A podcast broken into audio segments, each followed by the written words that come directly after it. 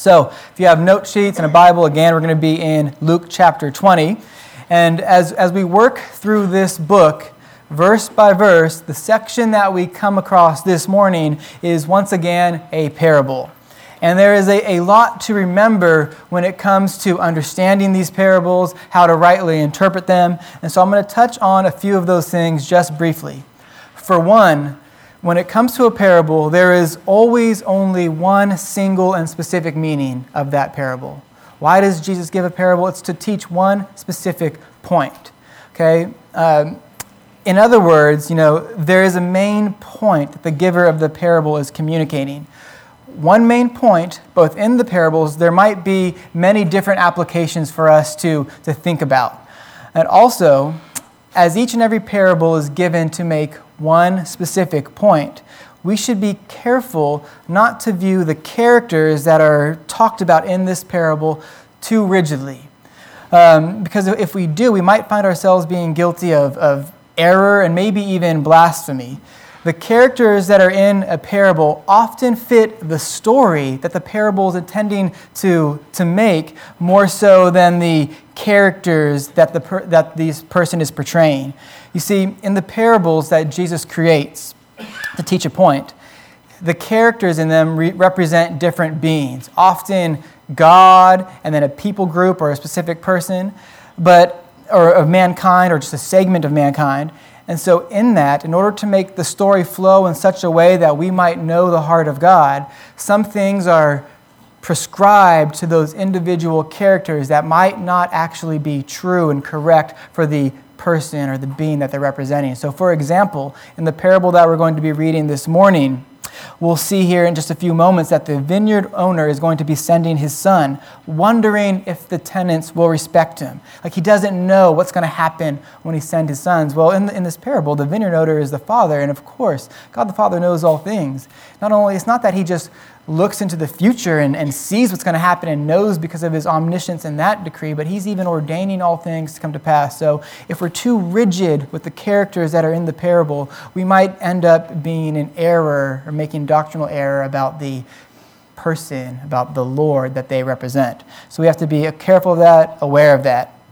Um, another thing is that, so basically, that's just a caution to, to interpret the scriptures as they are meant to be interpreted, to follow the rules that, that the scripture themselves places upon themselves, so that we might give glory to God by understanding his word correctly.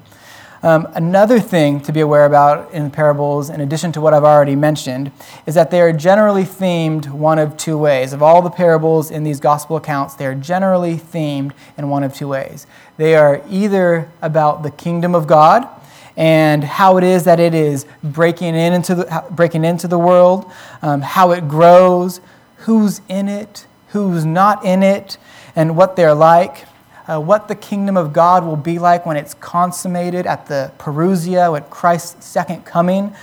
Um, and then the other theme that is, that is usually in the parable is that of judgment. Sometimes a judgment on the listeners, Sometimes it can be a combination of both, and that's what this morning's parable actually is. It explains an aspect of how God builds his kingdom through redemptive history in a way that can be described as, as really surprising to us, a way that we wouldn't do it ourselves if we were God, and that is a, a good thing. And, and different, um, you know, than any person would have done it, really. And also at the same time, Jesus gives it to announce judgment on those that he's telling it to. Perhaps they'll repent upon hearing this message, if they have ears to hear, if they might hear it in faith, and the Lord grants them repentance. So it's an important parable. Let's read it together. We're going to be in Luke chapter 20.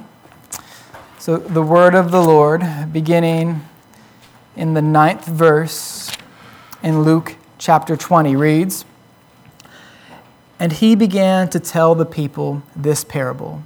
A man planted a vineyard and lent it out to tenants and went into another country for a long while. When the time came, he sent a servant to the tenants so that they would give him some of the fruit of the vineyard. But the tenants beat him and sent him away empty handed. And he sent another servant. But they also beat and treated him shamefully and sent him away empty handed. And he sent yet a third. This one also they wounded and cast out. When the owner of the vineyard said, What shall I do? I will send my beloved son. Perhaps they will respect him. But when the tenants saw him, they said to themselves, This is the heir. Let us kill him so that the inheritance may be ours. And they threw him out of the vineyard and killed him. What then will the owner of the vineyard do to them?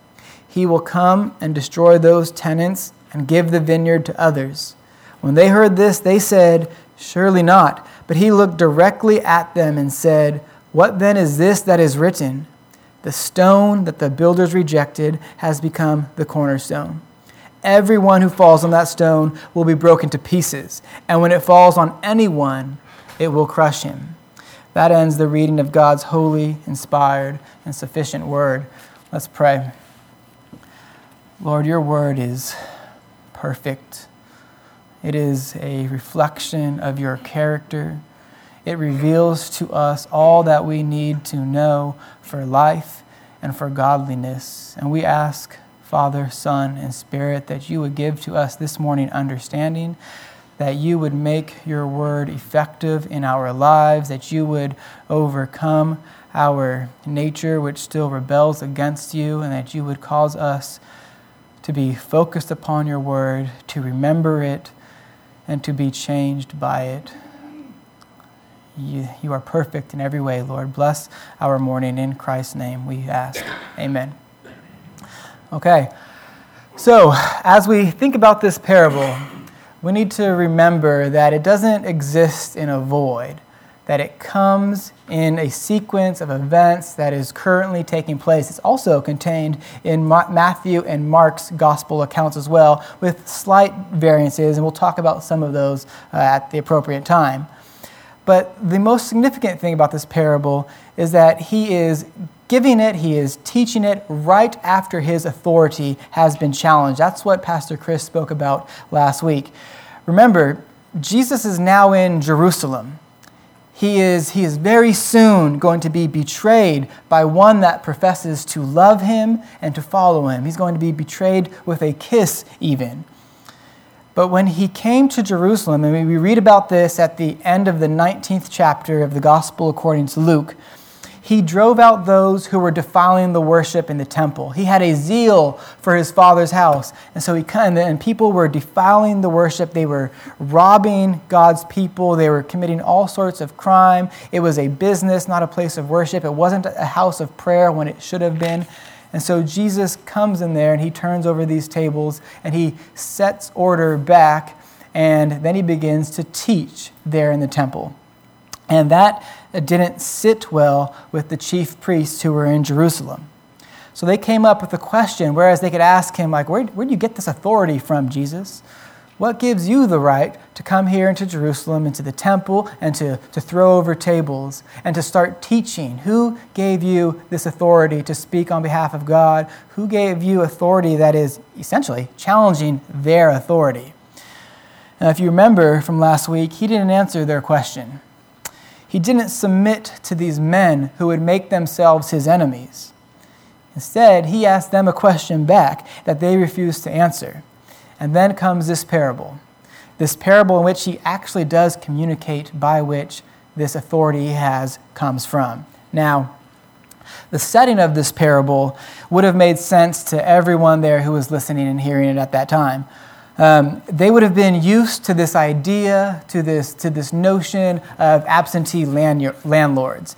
Um, absentee landlords lived in other parts of the world, and they would send back trusted servants or stewards to collect some of the profit that they, that they earned from the vineyard, that some of the fruit that was yielded from the fields that the tenant farmers uh, were monitoring, were working the land for.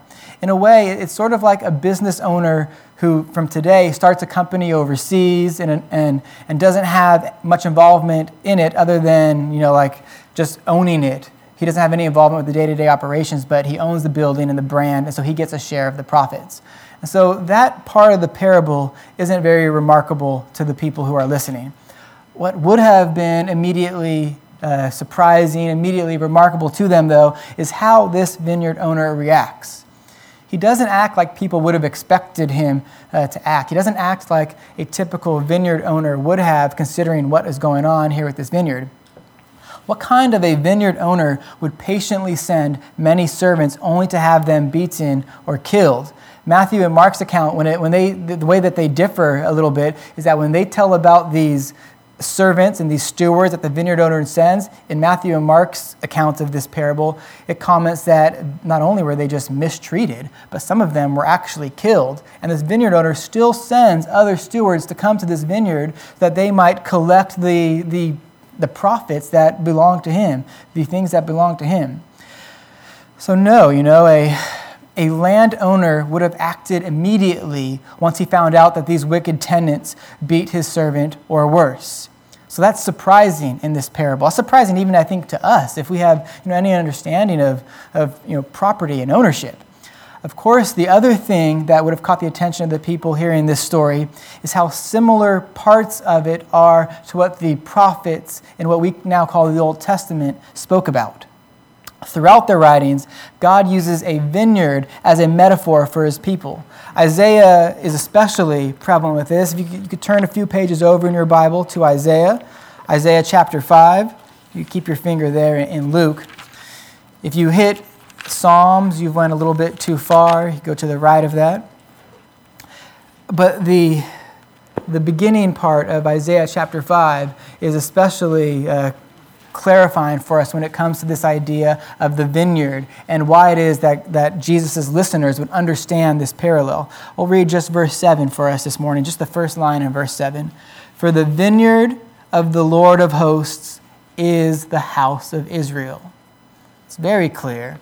The vineyard of the Lord of hosts is the house of Israel. They are God's beautiful possession when someone was to look on this vineyard and see the care and the love that was bestowed upon it from its owner, they were to glorify God in that. God had blessed this people for his own glory, but there was a problem. And if you were to read on throughout Luke chapter 5, we would, we would see this problem here. Um, because this vineyard was supposed to be unto the glory of the Lord. This house of Israel was supposed to be in the glory of the Lord. But as Isaiah says, there were wild grapes found in it sin was found in it. It never yielded what God desired. Redemption, what that tells us is that redemption never came through the old covenant. The nation of Israel and the old covenant were never the final goal of God. There, there, were, there, are, there are shadows and types in the nation of Israel and the old covenant that point forward, though, to God's true goal, the final goal of redemption, which is the new covenant and the mediator of that covenant, Christ Jesus.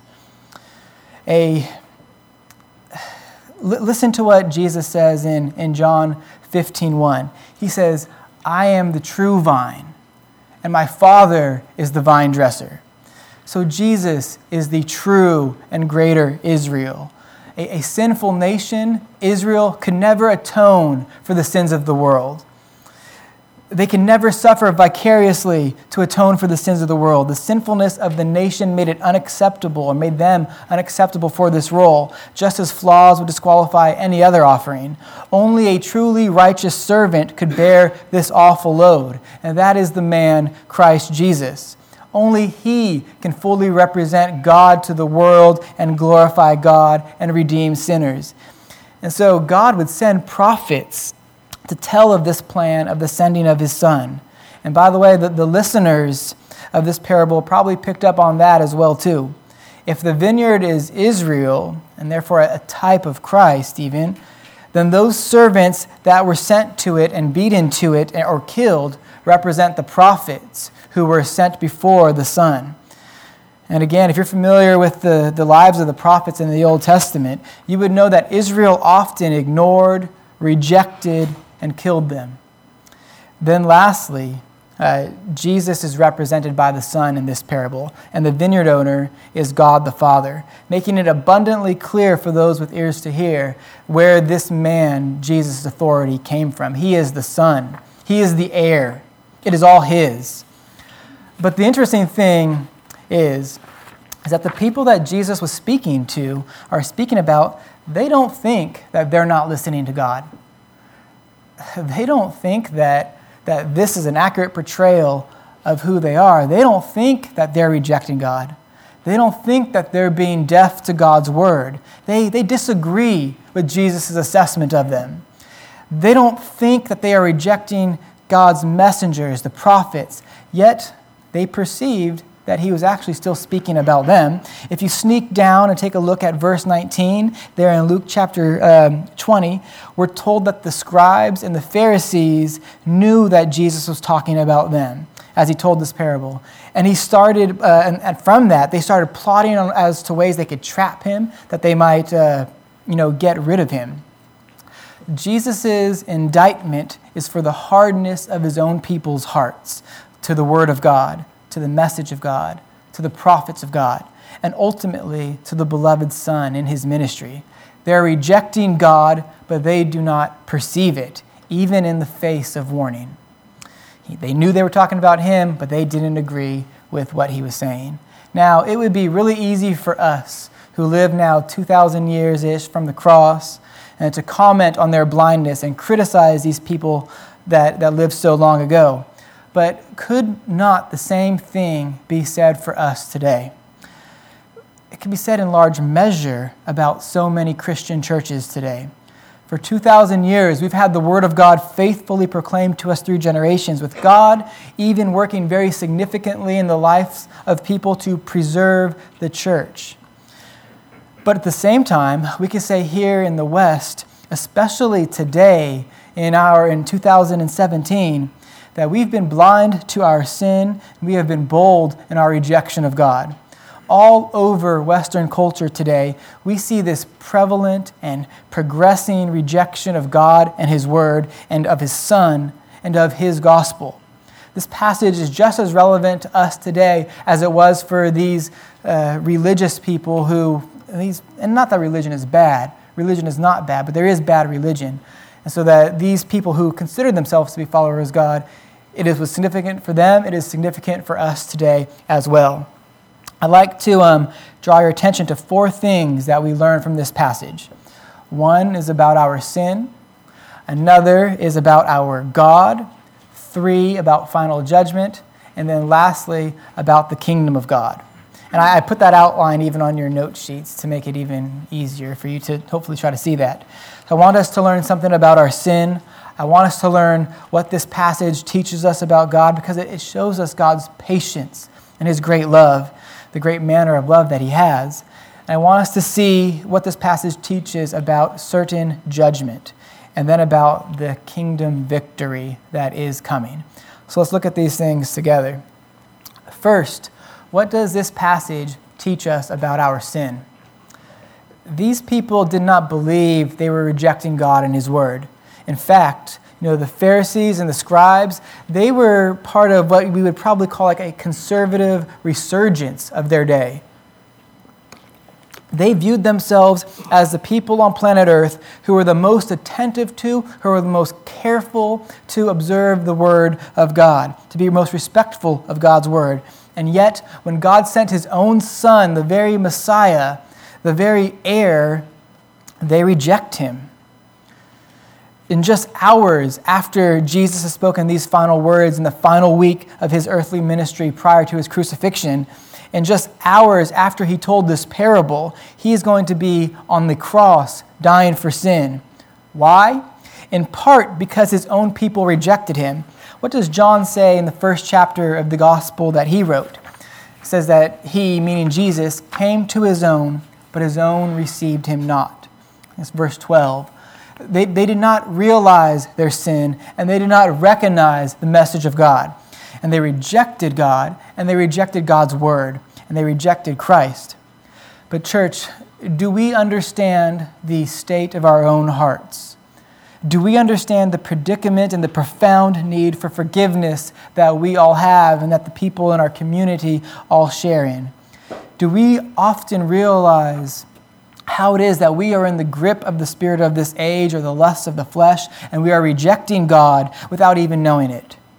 In, in our culture today, Christianity is often looked upon by the media and secular society as narrow and bigoted.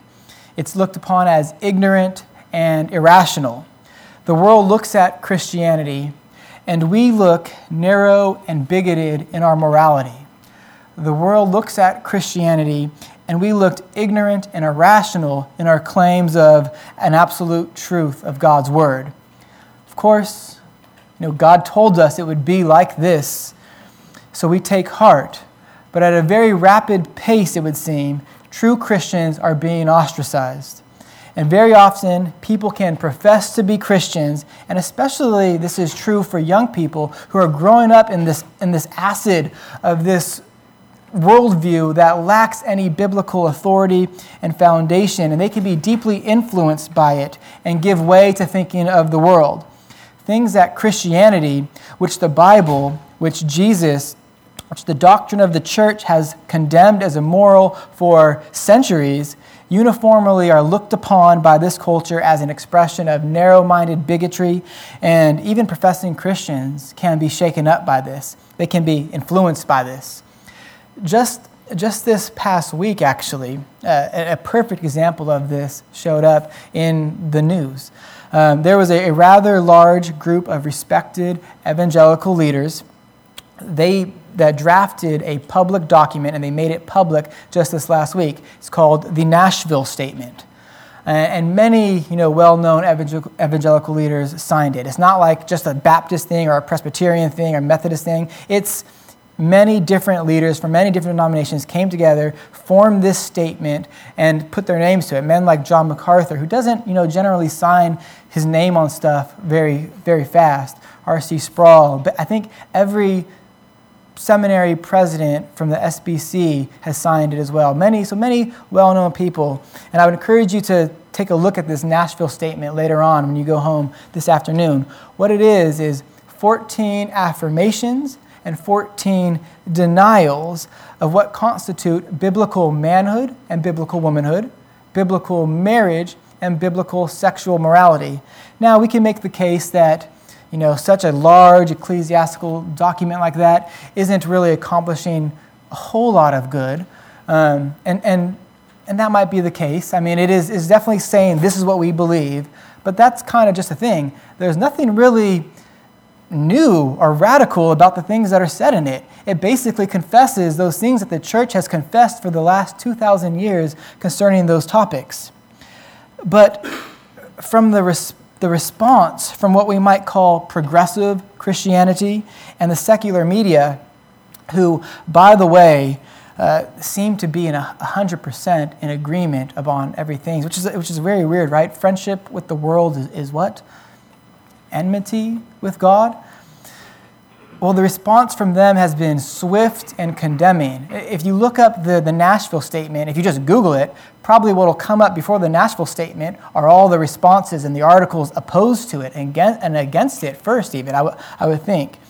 Um, there's no shortage of essays and articles that condemn the signatories of, that condemn the truth that it proclaims, that it affirms, and that it denies it would seem, and there's even been like multiple statements drafted that explain a different position. That's why I'm saying like statements might not be all that beneficial. What do they really mean? But you would think that um, for professing or for progressive Christians in our increasingly secular society, to simply believe what the Bible teaches means that you are a bigot. It means that you are ignorant and closed minded and behind the times. But my friends, you, you cannot embrace that outlook on life and embrace the rule of God, the authority of Scripture. This is why so many people in our day have this attitude that says, well, you know, I believe God, I'm a Christian, but I, I don't embrace the Bible as finally authoritative. I understand that the Bible can get some things wrong here and there. It's an old book, it needs to be updated from time to time. That's what they think. That's what these progressive Christians think, and the secular media thinks. Media thinks they're fine with us in so much as we don't tell people what the Bible says. But Christ and His Word, the Scriptures, they do not change. You cannot keep Christ and reject His Word. You cannot abandon the Scriptures without rejecting Christ and you cannot receive the authority of Christ while at the same time rejecting the authority of His Scripture. The authority of Christ is expressed in His Word, and what His Word says, He says. If we reject the one, we reject the other. I've probably talked about this before. I, I don't like the red letter Bibles all so much. I got a new Bible that doesn't have any red letters in it. And I'm glad about that because, in a very real sense, every word that is in here is Jesus' words. Jesus is God. All of the scriptures are breathed out by God and profitable for doctrine, teaching, or doctrine, reproof, correction, and training in righteousness. So those red letter Bibles, they're, they're fine. I'm not saying get a new one. They just, they, those words are, for the most part, except for the verses in the book of Revelation that are read, but the ones in the gospel accounts, they're just the words that Jesus spoke while he was on here on his earthly ministry. But all of these words are Jesus' words. They're all, he is God. This whole book is God's word. And if we reject the one, if we reject Scripture, then we reject Jesus. And yet the spirit of this age tempts us to want to say, yes, we're Christians, but we don't accept this authority. We're under the same temptations that the people that Jesus was talking to 2,000 years ago. And of course, it's, it's, not just, uh, it's not just the world, it's also the flesh that we're up against. It's a spiritual battle that Christians even find themselves in. J.C. Ryle, in his commentary on this passage, uh, talks about the way our own desires reject God and His Word. And I love the phrase that he says. He says, If we could pull God down from His throne, we would. What he, what he means is that sometimes there are things which we want that are against God's Word and against His authority, and, and we want them. And our desires for those things and, for the pleasures they bring are greater than our desires for the, for, and our joy in God, in Christ, through the gospel. And so we go after those things. And when we do, we show that we're rejecting God. We're trying to pull him down from his, his throne and show that it is us who has authority. We're rejecting his word. We're rejecting him. And we can never minimize these things, friends. We need to expose them to the light, repent of them, and then rest in God's forgiveness. And of course, the Bible says it's not only the world and the flesh, but also it's the devil who seeks to sift us like wheat so that we will be blind to the judgment that is coming and so that we will reject the authority of God. Do you, do you realize the struggle that is going on in this world, in this room, in the hearts and lives of the very people who are sitting next to us? Will we embrace the Word of God and therefore the authority of God? Will we, will we receive him and submit to him, or will we reject him? The passage here in Luke 20 shows us our sin, the state of our hearts, and our need for forgiveness. Secondly, it shows us God's patience and great love, doesn't it? Isn't, isn't the vineyard owner so different than us? So much more merciful than we are? That's not to say that his mercy won't ever run out, right? We see that in the parable, even. But over and over, this landlord sends servants. One servant is sent, mistreated, and then sent back. Another servant is sent, mistreated, and then sent back. Another servant is sent, mistreated, and then sent back again. And, and again, the, the other gospel accounts say that some of these servants there were more than just three, and some of them were beaten, they were, they were killed even, and this landlord kept sending them over and over again. The landlord was still patient with them. And Jesus has a point in showing us this. He's trying to show us, he's trying to show you the patience and the forbearance, the mercy of God with sinners. He is long suffering in dealing with us in our sin. There is a, there's a reason that John 3.16 is so adored by the church. We're told in John 3:16 that God so loved the world that he sent his only begotten son so that whoever believes in him shall not perish but have eternal life. This, this great love with which God loves us makes it so that all the believing ones will not perish but have eternal life. And even more, it's not as if God was making this plan up as he went along. Jesus, in this short parable, is explaining all of redemptive history and then foretelling of his own death. Even you know, in the garden, when Adam and Eve first sinned, God comes in and he pronounces curses on them for failing to keep the covenant that Adam was assigned to. But then in that, he also announces the gospel that there would be a son that would redeem them, that would crush the head of the serpent. And that, that same message was announced all throughout history that there would be a, a redeemer, that God would save his people. And that happened throughout all the, the, the ages. Um, but the people rejected those with this message. And now here is God the Son taking on a human nature that he might be the prophet, that he might be the priest, that he might be the king of God's people. And will the people receive him? No. Just like the others sent to proclaim him, he too would be rejected. He had come to Jerusalem at this very time to die. That's the, that is the whole reason that he is there at this time to die as an atoning sacrifice crushed by the Father for our sin. It was ordained of God for it to happen in this manner. This is the covenant of redemption, this agreement between the Godhead to redeem mankind coming to fruition. Jesus ordained to be rejected and die. But in this very same act, church, is our salvation. The Apostle Peter, in his, his famous sermon in Acts chapter 2, when, when 3,000 people at that moment came to know the Lord, they repented of their sins, in that ser- sermon, he says, This Jesus, delivered up by the definite plan and foreknowledge of God, you killed by the hands of lawless men. This is the definite plan of God to happen in this manner. That's exactly what this parable is predicting. And Jesus is showing you the holiness, the righteousness, the kindness, the patience, the forbearance, the forgiveness, and of course, the great love of God in this passage to encourage you to run to Him when you realize who you are and what you've done and what you deserve. He's showing you your great need. He's showing you what your God is like. It's amazing. So we see our sin in this passage, we see God's patience in this passage, and third, we also see certain judgment in this passage. If you look down at, at verse 15, after the, the son is thrown out of the vineyard and killed, Jesus asks the question, uh, What then will the owner of the vineyard do to them? And, and the answer he gives is, he will come and destroy those tenants and give the vineyard to others.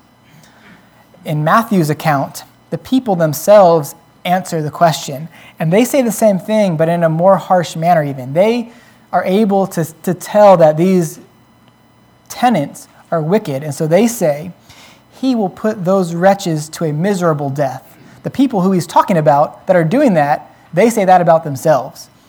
So, do we understand the certain judgment that Jesus is teaching about here? Do we understand the judgment of God comes on those who reject the Lord and who reject the gospel? You know, there, there are many people today who, who, and many people even in Christian pulpits, who want to assure you that that is not the case that there is no judgment, there is no hell, there is no wrath of God. God's love is, is so much greater. There are churches that would teach that from the pulpit and deceive people. Uh, they'll say, Peace, peace, and they'll say, No one will fall under final judgment. But Jesus says that judgment is certain. Now, I ask you a question Who are you going to believe? Are you going to believe Jesus or anyone who dares to contradict him? That is our choice. And notice what, that what Jesus is doing here in his love. He is, he's lifting up the veil of the future, and he's saying to you, I want you to see what is going to happen to all those who reject me and who reject the gospel. He doesn't have to tell us so plainly. He could have left it for us to figure it out. Thankfully, he didn't, because what we know of our fallen natures, we never would have figured it out on ourselves. He shows us what is coming because he knows it is easy to look at this life and think, I'm going to be fine with my sin. Oh, I'm not that bad. I'm going to prosper in my sin. I'm going to be happy in it. There are going to be no eternal consequences for my sin. He knows how easy it is for us to think like that. And so he lifts this veil of the future and he says, I want to show you what is going to happen to all who reject me. And he does this because of his love and because of his kindness, and all for the glory of God. But fourth and finally, I want you to see the, the victory of the kingdom of God in this passage. At the end of the story, notice first in verse 16 and then in verse 18 that Jesus indicates that the kingdom is going to prevail no matter what these wicked tenants do. You know, they killed all of the, prof- all of the prophets, all of the people that were sent. They're even going to kill the son. But that doesn't mean that they're going to be victorious. If the wicked tenants have rejected the service in the son, then the field will be taken away from them and it will be given to others. Possibly, you know, Jesus could be thinking of the Gentile inclusion in that manner. But I think more rightly, he's speaking of the, the abolishment of the old covenant and the, the abrogation of the new covenant. And so we're told in these verses that, elu- that alludes not only to Psalm 118, but also to Isaiah 8 and Daniel chapter 2, and it's quoted in 1 Timothy 2 as well, that everyone who falls on the stone will be broken to pieces, and when it falls on anyone, it will crush him. That language comes straight from this kingdom of God language in Isaiah and Daniel, in which these prophets, Isaiah and Daniel, make it clear that God's kingdom is going to be established. And you know, think about the, the times that Daniel and Isaiah lived in. Were they times in times of prosper for the nation of Israel? No, uh, they weren't. They, they announced this kingdom victory when God's people were being persecuted, when they were being crushed. It's going to be established, his kingdom, that is. It's not going to be overthrown. In fact, anyone who rejects it and namely the cornerstone of it, who is Christ Jesus, is ultimately going to stumble over it and be crushed by it. In other words, Jesus is saying that the kingdom is going to prevail, that Christ will have victory. In mankind's rejection of the gospel, what is not at stake is whether or not God's kingdom will prevail. We know that neither death nor Hades can prevail against it. What is at stake is whether or not we will enjoy the inheritance of God's kingdom. Because God's kingdom will prevail. Why will it prevail? Why can I stand here with confidence without batting an eye and say that God's kingdom will prevail? That Christ will come again, that he will usher in an eternal age which consists of unmatched joy for those that love him and unmatched anguish for those that hate him? Well, it's because Christ was crucified, as the scriptures proclaim. It's because that temple that was torn down was built up again in three days, as just as scripture proclaimed. It is because on the cross, Jesus died for sin and God accepted his sacrifice and raised him from the dead. You can visit the graves of key central religious figures throughout history today, and you can see their remains. Um, you could do that all over the world. Just the other day, Milo, a friend of mine, sent me a picture of this place where Gandhi's ashes have been laid. And so we talked for a minute about how you can't do that with Jesus. You can go to the place where his body was laid, but there is no body there now. He's not there in that tomb anymore. He has a glorified body that still reflects the scars that he earned for us. But the point is this our God lives. Death couldn't defeat him, the grave couldn't hold him. When he was on the cross, he proclaimed, It is finished. And it was. The kingdom will prevail. We're going, we're going to observe the Lord's Supper here this morning together, and I'm glad that we're doing it in conjunction with the text in Luke this morning. Um, it's, a, it's a perfect time for it. This parable makes us consider the atonement that Christ made for us that Jesus died to atone for our sins, to make propitiation for us, that our sins would be forgiven. He lived a sinless life, died, and then rose again to fulfill the covenant of redemption between God the Father, Himself, God the Son, and God the Holy Spirit. That mankind would be saved through the covenant of grace, which is the new covenant. You see, there is no new covenant there is no salvation by grace alone, through faith alone, apart from the atoning work of Christ. Well, in addition to God's word, which helps us to know and remember the atonement made in Christ's death, and by that, the gospel, he also left us with a means of grace a holy ordinance by which we may remember the gospel and Jesus' atoning work. We call it the Lord's Supper, we call it the Lord's table or communion, and what it is, in fact, is a covenant meal. It's a meal that we share together that reminds us of the promises of God to the many that Christ atoned for. It's a meal which proclaims the covenant that we are in with God, the new covenant. It is the Word of God in visible form, similarly to how Jesus is the Word of God in visible form. That's why Jesus, when he was there in his earthly ministry, he would tell people that they must eat his flesh and drink his blood. He wasn't speaking of his literal flesh and blood at that moment. It's obvious that he was speaking of signs, especially when we consider the institution of this covenant meal. It's in all the Gospels, I believe. I'm going to read it from Mark chapter 14. 22 through 25. You can look there as well. It's just a little bit to the left if you're still in Luke. so the institution of this of this covenant meal, um, we read about it here at verse 22. It says, "And as they were eating, he took bread, and after blessing it, broke and gave it to them, and said, Take, this is my body. And he took a cup." And when he had given thanks, he gave it to them, and they all drank of it. And he said, This is my blood of the covenant, which is poured out for many. Truly I say to you, I will not drink again of the fruit of the vine until that day when I drink it new in the kingdom. So you see, the Lord's Supper is a covenant meal. It's the Word of God in visible form, and our observant, observance of it is to proclaim our participation in the covenant that we know and believe and have been changed by God in His gospel, and to anticipate then Christ's return, which is, which is guaranteed because of His atoning sacrifice was accepted and He was risen from the grave by God the Father. Because of these things, we know who this covenant meal is for, and it's not for everyone.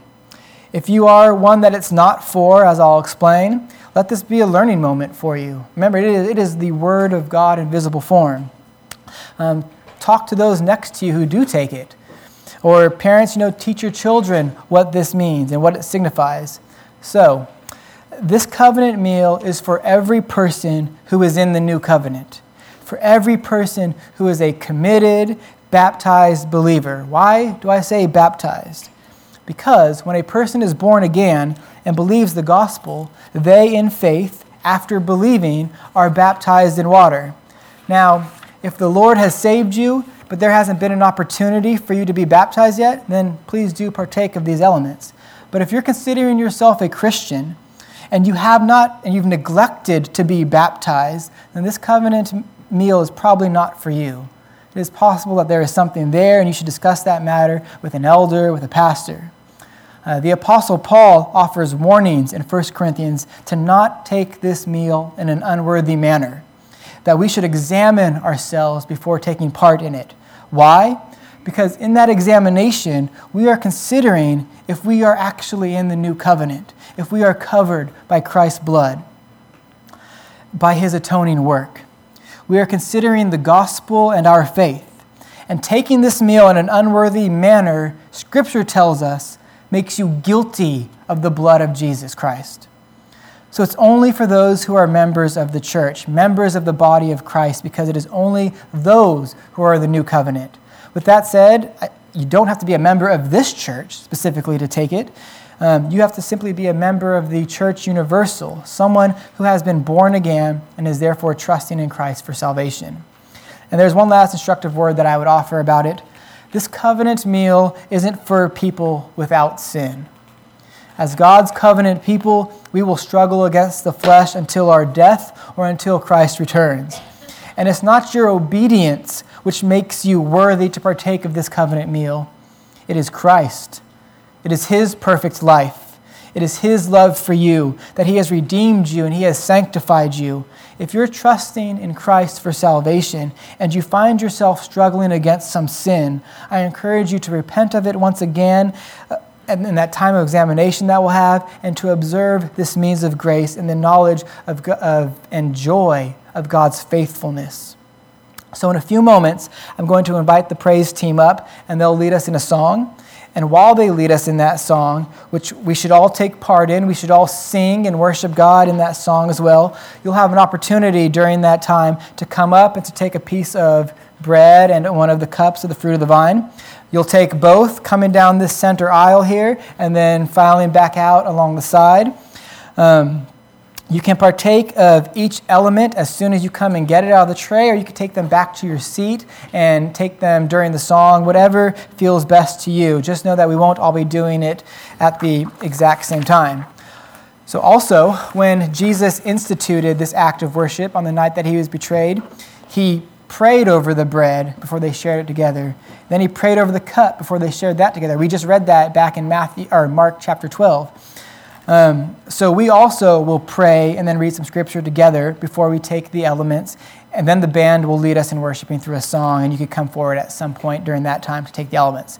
Before we read scripture together, and before I ask God to bless the elements, though, we're going to spend some time in silent prayer.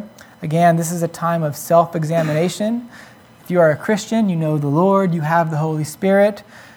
And so, in this time of examination, you know, pray and ask God to search your heart that, that you might be taking this meal, this covenant meal, as a faithful and blessed uh, child of His. Not that you're perfect to take it, but that your Savior is perfect and you're trusting in a perfect Savior. So, after about 60 seconds of praying uh, silently, I'll pray out loud and thank God for the, for the elements. And then we'll read Scripture together. But let's all pray.